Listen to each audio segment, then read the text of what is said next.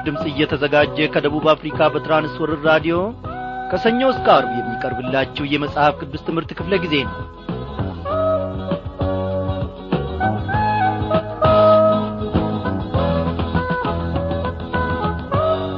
እንደምናመሻችሁ በጌታ የተወደዳችሁ ክብሯን አድማጮቼ እያላችሁበት ስፍራ ሆናችሁ በዚህን ሰዓት ኖ ሰላምታችንን እንደምትቀበሉ ለሰላምታችንም ማጸፌታን እንደምትሰጡ እኛ እናምናለን። እግዚአብሔር ይባርካችሁ። በዛሬው ምሽት ክፍለ ጊዜ ጥናታችን ተከታታዩን የትንቢተ ሚኪያስ መጽሐፍን ጥናታችንን እንቀጥላለን ማለት ነው። እግዚአብሔር አምላካችን ምንም አንዳች ነገርን ሳያጐልብን እየመገበንና እያስተማረን ኖ ለዚህች ለተወደደች ምሽት ደግሞ ደርሰናል። እግዚአብሔር ባለፉት ክፍለ ጊዜያት ከዚህ ከትንቢተ ሚኪያስ ኖ አስደናቂ ነገሮችን እንድንማር ኖ እግዚአብሔር አምላካችን ለሕይወት ዘመናችን የሚረባንን ሁሉ ሰንቆልናል። መንፈሳዊ ኮረጆአችን ውስጥ እግዚአብሔር አምላካችን ታዲያ ከዚህም አውጥተን ደግሞ ለሌሎች የምንተርፍበትን ለሌሎች የምንቈረስበትን ሕይወት እየሰጠን ነውና ወገኖቼ ዝም እነሆ እኔና እናንተ ለሌሎች መትረፍ መቻል አለብን።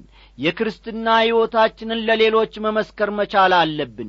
ኢየሱስ ክርስቶስ ጌታና ዳኝ እንደሆነ ለሌሎች መመስከር መቻል አለብን። ሌላ ሁሉ እንኳን ቢቀር በአፋችን ባንመሰክር በምንኖርበት ስፍራ በምንሠራበት ስፍራ በምንማርበት ስፍራ ኦ በብዙ ስፍራ ሁሉ ሕይወታችን ኢየሱስ ክርስቶስን ማንጸባረቅ መቻል አለበት ብዙዎች በዚህ ይገረማሉ ይደነቃሉ። እኔ ሰው ምን አግኝቶ ነው? ሕይወቱን እንዲህ የለወጠው ምንድን ነው እስኪሉ ድረስ እግዚአብሔር ደግሞ ድንቅን ነገር ያደርጋልና። አዎ ስለ ኢየሱስ ክርስቶስ ለመመስከር ባንፈራ መልካም ነው ወገኖቼ። ሰው ሰርቆ ኖ አደባባይ ሲቆም አያፍርም።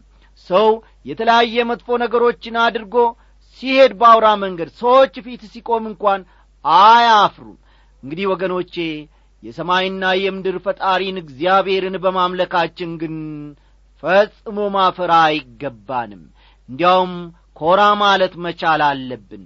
አዎ ኢየሱስ ክርስቶስ በሰው ልጆች አእምሮ የሚገመታ አይደለም። ኢየሱስ ክርስቶስ ከሰው ልጆች አእምሮ በላይ ነው። ማንስ ይገምተዋል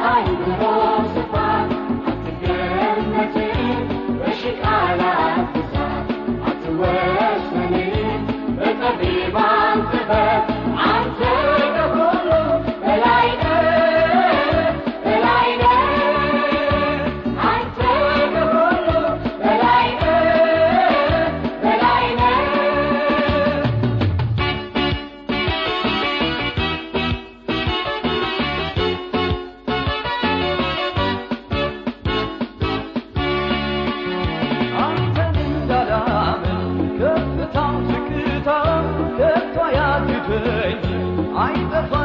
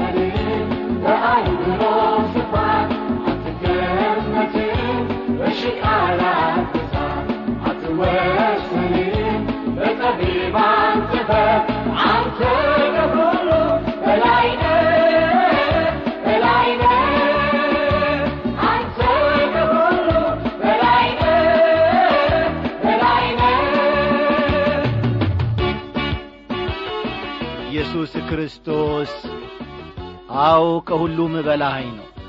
እናመስግነው።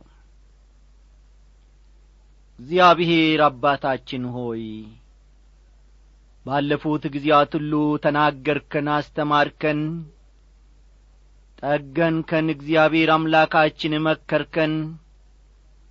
ኖ ለመውደቅ ስንፍገመገም እንዳንወድቅ ደግሞ እጆችህ ደገፉን ክንዶችህ ደገፉን። በዘላለም እጆች በዘላለም ክንዶች እጅ እግዚአብሔር ሆይ መውደቅ ምንኛ ያምራል! ኦ እግዚአብሔር ሆይ ከዓለም ግሳንግስ ውብ ነው ከተባለው ድንቅ ነው ከተባለው ነገ ግን ከሚያረጀው ወረቱ ከሚያልፈው ነገር እግዚአብሔር ሆይ ጋር መጣበቅ ይልቅ ከአንተ ጋር መጣበቅ ከአንተ እጅ መውደቅ ይሻላል አቤቱ ጌታችን ሆይ በዚህች ሰዓት ደግሞ በእውነት ነፍሳችንን ልባችንን ወደ አንተ አንስተን እንጸልያለን። ድንቅ የሆንክ አምላካችን ሆይ ተመልከተን። ወገኖቼ በዚህን ሰዓት በምን ዐይነት ሁኔታ እንዳሉ እኔ አላውቅም። አንድ ላይ ተሰባስበው አንተን ለማምለክ የቀረቡ ሊኖሩ ይችላሉ። ለብቻቸው ቁጭ ብሎ አንተን የሚያዳምጡ ሊኖሩ ይችላሉ እኖ እግዚአብሔር አምላኬ ሆይ ከጐረቤት ተጠራርተው አንድ ላይ በመሆን ደግሞ ቃልህን የሚያደምጡ ሊኖሩ ይችላሉ። በጦር ሜዳ ግንባር የአገርን ግዳጅ በመወጣት እነሆ ራዲዮናቸውን ይዘው ቁጭ በማለት አንተን ተስፋ የሚያደርጉ የሚጠባበቁ ሊኖሩ ይችላሉ። በማረሚያ ቤትም እንዲሁ አንድ ላይ በመሰባሰብ ኖ እግዚአብሔር አምላኬ ሆይ በሚመችም ሆነ በማይመች ሁኔታ አንተን ተስፋ የሚያደርጉ አሉ። ሁሉንም ጌታዬ ሆይ እንዳመጣጡ ትመለከታለህና ስምህን ለዘላለም እባርካለሁ። እግዚአብሔር አባቴና አምላኬ ሆይ እኔና ወንድሜ ያለማየውን በምን ዐይነት ሁኔታ በፊትህ እንዳለን አሁን በዚህን ሰዓት ትመለከተናል። እግዚአብሔር ሆይ ስለዚህ ሁሉ ክበር የተመስገን ከልባችን ከኩላሊታችን አልፈ እስከ አጥንታችን ፍላጭ ድረስ ያለውን ሐሳባችንን ስለምትመረምር ስምህ ለዘላለም እየተመሰገነ ይሁን ጌታ እግዚአብሔር አምላካችን ሆይ አንተን ማንም አይመስልህም። ዳርቻና ወሰን ፈጽሞ ጌታ ሆይ ከልሎ አይመልሱህም። እግዚአብሔር ሆይ ከእና እስከ አይባልልህም። ስለዚህ አንተ ከዘመናት በፊት ነ ወደ ፊትም ትኖራለ አሁንም አለ።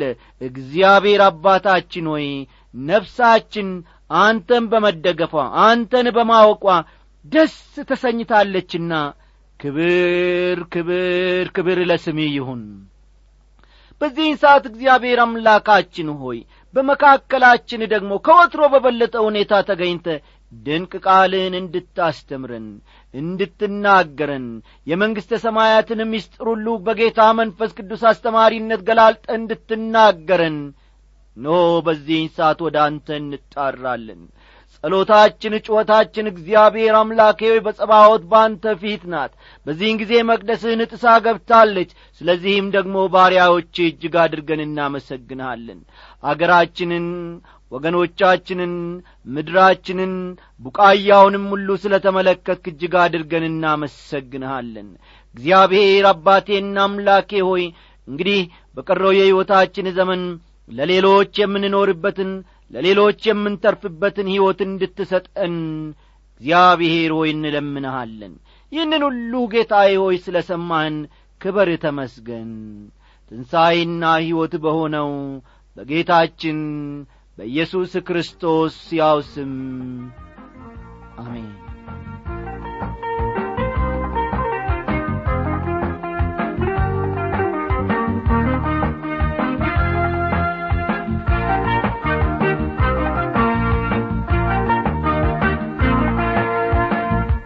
አድማጮቼ ኖ እግዚአብሔር አምላካችን ከትንቢተ ሚኪያስ ምዕራፍ ስድስት ድንቅ ነገሮችን እያስተማረን እንደሆነ ባለፉት ክፍለ ጊዜያት ደግሞ ተመልክተናል። የእግዚአብሔር ማዳን ኖ ምን እንደሆነች ኖ ከእግዚአብሔር ማዳን አኳያም ደግሞ የቀረበውን የንስሐ ጥሪ አንድ በአንድ ስንመለከት ነበረ። እግዚአብሔር አምላካችን ለዘላለም እየተመሰገነ ይሁን። ዛሬም እንግዲህ ባለፈው ክፍለ ጊዜ ካቆምንበት እንነሳለንና መጽሐፍ ቅዱሶቻችሁን ገለጥ ገለጥ አድርጋችሁ ትንቢተ ሚኪያስ ምዕራፍ ስድስት ቁጥር ስምንትን ተመልከቱ። ሚኪያስ ምዕራፍ ስድስት ቁጥር ስምንትን አንድ ላይ እንመለከታለን።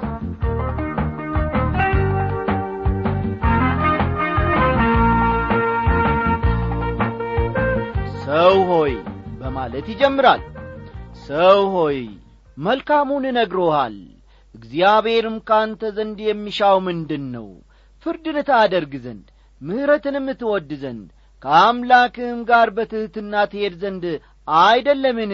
ይላል። ይህ ቃል ለእኔና ለእናንተ በሕይወት ዘመናችን ሁሉ የሚጠቅመን የሚያስፈልገን ከእግዚአብሔርም ጋር የሚያስማማን አንድም የሚያደርገን ነው አንዳንድ ሰዎች ይህን ክፍል ላይ ላዩን ያነቡና በመልካም ሥራ ደህንነትን ማግኘት እንደሚቻል ያስባሉ ይገምታሉ። በሰሜናዊ መንግሥት የነበሩ ብዙ ሰዎች የእግዚአብሔርን ቃል በሚገባ አልተማሩም ነበረ። በጨለማና ግራ መጋባት ውስጥ ነበሩ። እንግዲህ እነዚህ ሰዎች ላቀረቡት ጥያቄ መልስ እንዲሆን ነበር ሚኪያስ ይህን በቁጥር ስምንት ላይ አሁን የተመለከልነውን ቃል የተናገረው። እነዚህ ሰዎች እንዴት ወደ እግዚአብሔር መምጣት እንዳለባቸው ማወቅ ይፈልጋሉ። ተመልከቱ። ይህ በዙሪያችንም የሚያጋጥመን ጉዳይ ነው። ጌታችንን መድኃኒታችን ኢየሱስ ክርስቶስን ጌታና ዳኛ አድርጋችሁ ተቀበሉ ስንላቸው ሰዎች ግራ ይጋባሉ። አዎ እንዴት ወደ እግዚአብሔር መምጣት እንዳለባቸው እነዚህ ሰዎችም ደግሞ ማወቅ ስለ ፈለጉ ጥያቄ አቅርበዋል። ለጥያቄያቸውን ደግሞ ሚኪያስ በቁጥር ስምንት ላይ አሁን ያነበብነውን መልስ ይሰጣቸዋል። የሕዝቡ ጥያቄ ለሚኪያስ የቀረበው ለመሆኑ ሚኪያስ ምን ይዘን እንምጣ? መሥዋዕት እንዲሆን የአንዱን ዓመት ጥጃ ይዤ ልምጣን? ሌላው ቀርቶ ልጆቻችንን እንኳን መሥዋዕት እንድናደርግ ብንጠየቅ ያን ከማድረግ ወደ ኋላ አንልም። ስለዚህ ምን ብናደርግ ነው ወደ እግዚአብሔር መቅረብ የምንችለው? በማለት ሚኪያስን ይነዘንዙትና ይጠይቁት ነበረ ሚኪያስ ደግሞ እነዚህ ነገሮች በፍጹም ወደ እግዚአብሔር ሊያቀርባቸው እንደማይችል ይነግራቸዋል። አስተዋላችሁ? እነዚህ ነገሮች በፍጹም ወደ እግዚአብሔር ሊያቀርቧቸው እንደማይችሉ አንድ በአንድ ይነግራቸዋል የሕይወት ለውጥ የሌለበት ውጫዊና ሃይማኖታዊ ሥርዓት ሰውን ወደ እግዚአብሔር አያቀርበውም። እውነቴን ነው የምላችሁ የእግዚአብሔር ቃል ደግሞ በትክክል የሚያረጋግጠው ይህንን ነው። እግዚአብሔርን ደስ ለማሰኘት ስንል ኮርማ በሬ ወይፈኑን በጉን እንዲሁም ደግሞ የወርቅ ዣንጥላ ሻማ እንዲሁም ከርቤ ዕጣን ይዘን ወደ እሱ ብንቀርብ ይህ ፈጽሞ ሃይማኖታዊ ሥርዓት እንጂ ሰውን ወደ እግዚአብሔር አያቀርብም። ተመልከቱ የሕይወት ለውጥ የሌለበት ውጫዊና አሁን የጠቃቀስኳቸው እነዚህ ሁሉ ሃይማኖታዊ ሥርዓቶች ሰውን ወደ እግዚአብሔር አያቀርቡም። የሰው ልጅ በእግዚአብሔር ፊት ተቀባይነት እንዲኖረው ከተፈለገ ይህንን አስተውሉ። የሰው ልጅ በእግዚአብሔር ፊት ተቀባይነት እንዲኖረው ከተፈለገ በመጀመሪያ ደረጃ ዳግም መወለድ አለበት። ይህ ነው አስፈላጊው ነገር። ሌላው ግን ሃይማኖታዊ ሥርዓት ነው ወገኖቼ። አስተዋላችሁ?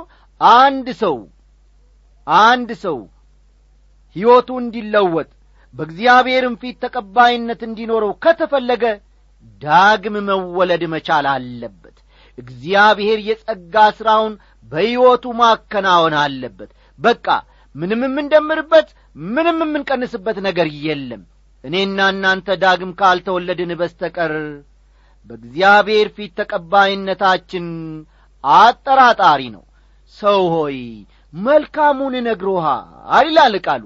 በመጀመሪያ ደረጃ መልእክቱ ለሰው ሁሉ ነው የቀረበው። ይህ መልእክት ለገሊትና ለገሌ ሳይባል ለሰው ሁሉ የቀረበ ነው። በየትኛውም ዘመንና አገር ያሉ የሰው ልጆችን በሙሉ ይመለከታል። እግዚአብሔር ከሰዎች ሦስት ነገሮችን ይፈልጋል። ተመልከቱ። እግዚአብሔር ከእኔና ከእናንተ ወይም ከማንኛችንም ሦስት ነገሮችን ይፈልጋል። አንደኛ በቃል ውስጥ እንደ ተመለከት ነው ፍርድን ታደርግ ዘንድ የሚል ነው። ይህም ማለት ጻዲቅ መሆን አለብህ። በእግዚአብሔር ፊት ይዘ የምትቀርበው ጽድቅ ሊኖርህ ይገባል ማለቱ ነው። ፍርድን ታደርግ ዘንድ ይላል። ይህ የመጀመሪያው ነጥብ ነው። ከሰዎች ጋር በሚኖርህ ግንኙነት ሁሉ ግልጽና እውነተኛ መሆን አለብህ ማለት ነው። ሁለተኛ ነጥብ ምሕረትንም ትወድ ዘንድ ይላል። እነዚህን ነጥቦች እግዚአብሔር በሚኪያስ በኩል ለሕዝቡ ሰጥቷል። ለእኔና ለእናንተም ዛሬ ያስፈልጋሉ። ምሕረትንም ትወድ ዘንድ ይላል። ከእግዚአብሔር ዘንድ ምሕረት ሲደረግልህ ደስ የምትሰኘውን ያክል አንተም ለሌሎች ምሕረት የምታደርግ መሆን አለብህ ማለቱ ነው። መልካም። ሦስተኛው ነጥብህ ደግሞ ከአምላክህ ጋር በትሕትና ትሄድ ዘንድ ይላል። ከአምላክህ ጋር በትሕትና ትሄድ ዘንድ ይላል። ወገኖቼ እነዚህን ነገሮች በራሳችሁ ጥረት መፈጸም እንደምትችሉ ታስቡ ይሆንን? ያለ እግዚአብሔር እርዳታ ብቻችሁን እነዚህን ነገሮች ማድረግ የምትችሉ መስሎስ ይታያችኋልን? አዎን እንችላለን የምንል ከሆነ ከፍተኛ ስህተት ፈጽመናል ማለት ነው። በመጀመሪያ ደረጃ እነዚህ ነገሮች የመንፈስ ቅዱስ ፍሬዎች እንጂ የሰው መልካም ሥራ ውጤቶች አይደሉም። አስተውሉ። እነዚህ ነገሮች የመንፈስ ቅዱስ ፍሬዎች እንጂ የእኔና የእናንተ መልካም ሥራ ውጤቶች አይደሉም። የመንፈስ ፍሬ ግን ይላል ቃሉ ፍቅር ደስታ ሰላም ትዕግስት ቸርነት በጎነት እምነት የውሃት ራስን መግዛት ነው ይላል ገላትያ ምዕራፍ አምስት ቁጥር ሀያ ሁለትና ሀያ ሦስትን ይመለከቷል። እስቲ ይህን በተመለከተ ሐዋርያው ጳውሎስ የሚለውን ቃል ደግሞ እናንብብ። እንደ ሥጋ ፈቃድ የሚኖሩ የሥጋን ነገር ያስባሉና እንደ መንፈስ ፈቃድ የሚኖሩ ግን የመንፈስን ነገር ያስባሉና ይላል። ስለ ሥጋ ማሰብ ሞት ነውና ስለ መንፈስ ማሰብ ግን ይላል ቀጠል ሊያደርግና ሕይወትና ሰላም ነው። ስለ ሥጋ ማሰብ በእግዚአብሔር ዘንድ ጥል ነውና ለእግዚአብሔር ሕግ አይገዛምና መገዛትም ተስኖታል። በሥጋ ያሉትም እግዚአብሔርን ደስ ሊያሰኙት አይችሉም። እናንተ ግን የእግዚአብሔር መንፈስ በእናንተ ዘንድ ቢኖር በመንፈስ እንጂ በሥጋ አይደላችሁም ይላል። ሮሜ ምዕራፍ ስምንት ከቁጥር አምስት እስከ ዘጠኝ ያለውን ይመለከቷል። ሮሜ ስምንት ከቁጥር አምስት እስከ ዘጠኝ ከላይ የተመለከትነውን ክፍል ግንዛቤ ውስጥ በማስገባት የእግዚአብሔር መንፈስ በእኔ ውስጥ መኖር የሚችለው እንዴት ነው በማለት ራሳችንን እንጠይቅ። ጌታ ኢየሱስ ክርስቶስ ሲያስተምር ዳግመኛ ልትወለዱ ያስፈልጋችኋል ብሏል። ክርስቶስን በመቀበል ዳግመኛ ወገኖቼ እኔና እናንተ መወለድ አለብን ማለት ነው። በኢየሱስ ክርስቶስ ያልተወለድን ከሆነ ተመልከቱ በኢየሱስ ክርስቶስ አምነን ዳግመኛ ያልተወለድን እንደሆነ በዚህች ምሽት ይህ ራዲዮ ለማዳመጥ ለመጀመሪያ ጊዜ እየቀረብኩ ወንድሜ ወይም እህቴ ወይም እናቴ ወይም አባቴ ዳግመኛ ልትወለዱ ያስፈልጋችኋል። ይህ የአበበ ቃል ሳይሆን የአምላካችን ቃል ነው። ክርስቶስን በመቀበል ዳግመኛ መወለድ መቻል አለብን። ጌታ ኢየሱስ ክርስቶስ መድኃኔ ዓለም ምን አለ? ለተቀበሉት ሁሉ ግን በስሙ ለሚያምኑት የእግዚአብሔር ልጆች የሆኑ ዘንድ ሥልጣንን ሰጣቸው ይላል። ዮሐንስ ምዕራፍ አንድ ቁጥር አሥራ ሁለትን ተመልከቱ። የዮሐንስ ወንጌል ምዕራፍ አንድ ቁጥር አሥራ ሁለት እነዚህን እግዚአብሔር ከሕዝቡ የሚጠብቃቸውን ነገሮች ከዘረዘረ በኋላ ደግሞ ሚኪያስ ከሚጠበቅባቸው በታች በጣም ዝቅ ብሎ መገኘታቸውን ማለትም የሚጠበቅባቸውን አሟልተው እንዳልተገኙ ይነግራቸዋል። በቁጥር ዘጠኝ ላይ የእግዚአብሔር ድምፅ ከተማይቷን ይጠራታል። ስምህን መፍራት ጥበብ ነው። የመክሰፍትን በትር እርሱንም ያዘጋጀ ማን እንደሆነ ስሙ ይላል። የእግዚአብሔርም ድምፅ ከተማይቱን ይጠራታል ይላል። ሚኪያስ መልእክቱን ያቀረበው ለከተማ ሰዎች ወይም በከተማ ዙሪያ ለሚኖሩ ሰዎች ነው። ስለ ከተማና ስለ ከተማ ሕይወት ከአጻጻፉ መመልከት ይቻላል የተማረና ብዙ ነገሮችንም የሚያውቅ ይመስላል። ትዝ ይላችሁ ከሆነ ነቢዩ አሞጽ ስለ ራሱ ሲናገር እኔ ዋርካ ለቃሚና ላሞች ጠባቂ እንጂ ነቢያ አይደለሁም አለ። ስለ ከተማ ሕይወት ጨርሶ ግንዛቤ የሌለኝ ተራ ገጠሬ ነኝ ብሎ ነበር አሞጽ። አሞጽና ሚኪያስን ስናወዳድር በመካከላቸው ከፍተኛ ልዩነት መኖሩን እንመለከታለን። ሆኖም አሞጽ የእግዚአብሔር ሰው ነበር። ሚኪያስም እንዲሁ ወገኖቼ የእግዚአብሔር ሰው ነበር። የመክሰፍትን በትር እርሱንም ያዘጋጀ ማን እንደሆነ ስሙ ይላቸዋል። በትር ፍርድን ይወክላል። አስተውሉ። በትር ፍርድን ይወክላል። ከመጽሐፈ መዝሙር በብረት በትር ትጠብቃቸዋለ እንደ ሸክላ ሰሪ ቃም ትቀጠቅጣቸዋለህ ይላል። መዝሙር ሁለት ቁጥር ዘጠኝ። መዝሙር ሁለት ቁጥር ዘጠኝን ተመልከቱ። በትር የእግዚአብሔርን ፍርድ ያመለክታል። ፍርድ ወደ ሕዝቡ እየመጣ ነው። ስለዚህም አስተዋይ ሰው ማለትም እግዚአብሔርን የሚያምን ሁሉ ፍርድ እየመጣ መሆኑን ተገንዝቦ በፈርሃ እግዚአብሔር ይኖራል ማለት ነው የእግዚአብሔር ድምፅ ይጣራል ስለሚመጣውም ፍርድ ያመለክታል። ቁጥር አስር በውኑ በኀጢአተኛ ቤት የኀጢአት መዝገብ የተጸየፈውም ውሸተኛ መስፈሪያ ገና አለ ይሆንን? ይላል። የኀጢአት መዝገብ የሚለው ያለ አግባብ ያካበቱትን ሀብትና ንብረትን ያመለክታል። አለፍ በሉና ቁጥር አሥራ አንድን ተመልከቱ በአባይ ሚዛንና በከረጢት ባለ በተንኰል መመዘኛ ንጹሕ ሆናለውን? ይላል።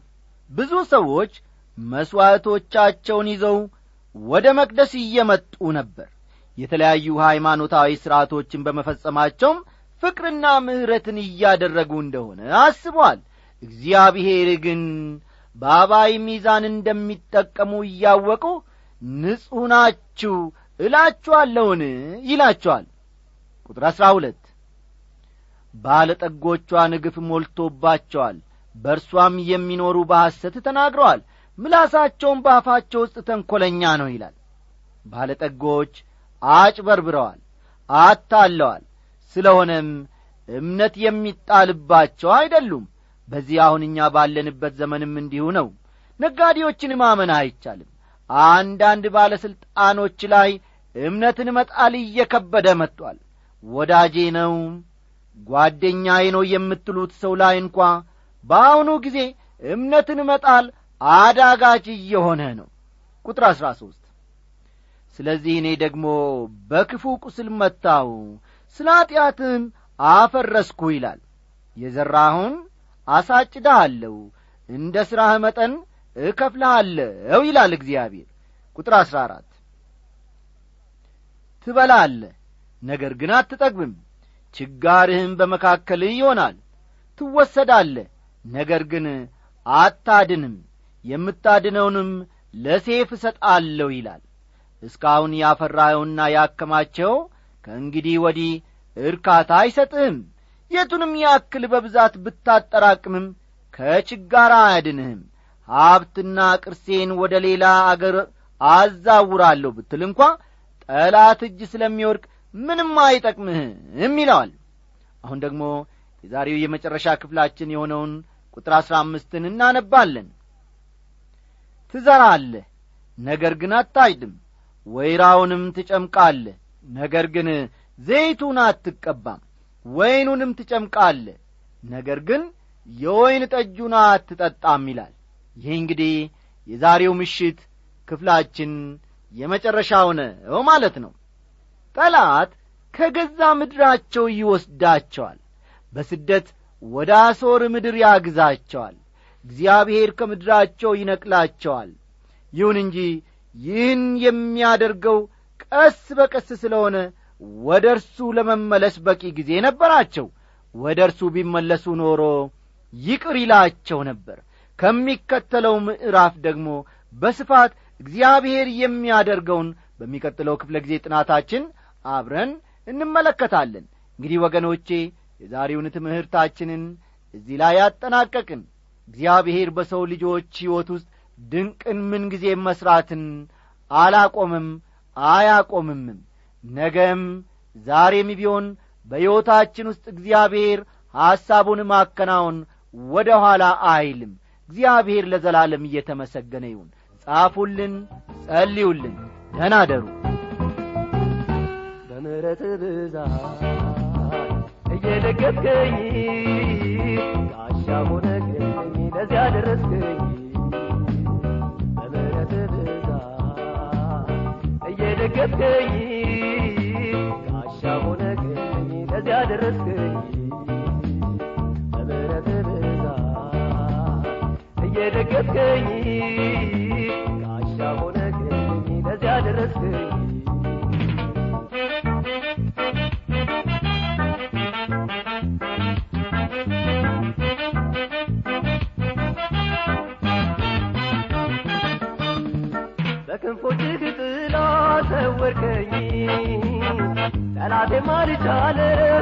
ሊያጠፋኝ አንተ ኮነህ ጌታ ማረፊያኝ ከጠላቴ ዛቻ ማምለጫዬ አንተ ኮነህ ጌታ ማረፊያኝ ከጠላቴ ዛቻ ማምለጫዬ በምሕረት ብዛት እየደገፍከኝ ጋሻ ሆነህልኝ ለዚያ ደረስከኝ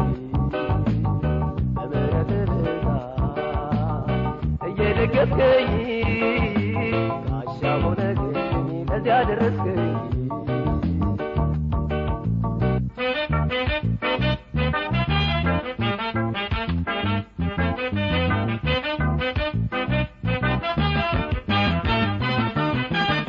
የሲኦል አድመኞች ሲዝቱብኝ ምክንያትን ፈልገው ሲማማሉብኝ ጋሻ ሆነኸኛል መከለያ ዛሬም ቆሜያለሁኝ ሃሌሉያ ጋሻ ሆነኸኛል መከለያ ዛሬም ቆሜያለሁኝ ሃሌሉያ በምሕረት ብዛት እየደገፍከኝ ጋሻ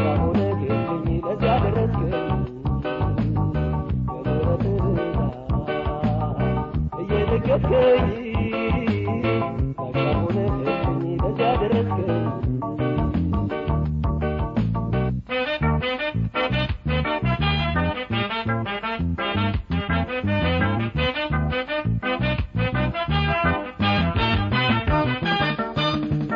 በቀን ከሚበረው ከፍላታ ከሌሊቱ አንተ ኮነህ ጌታ አየገለልከኝ የማምለጫ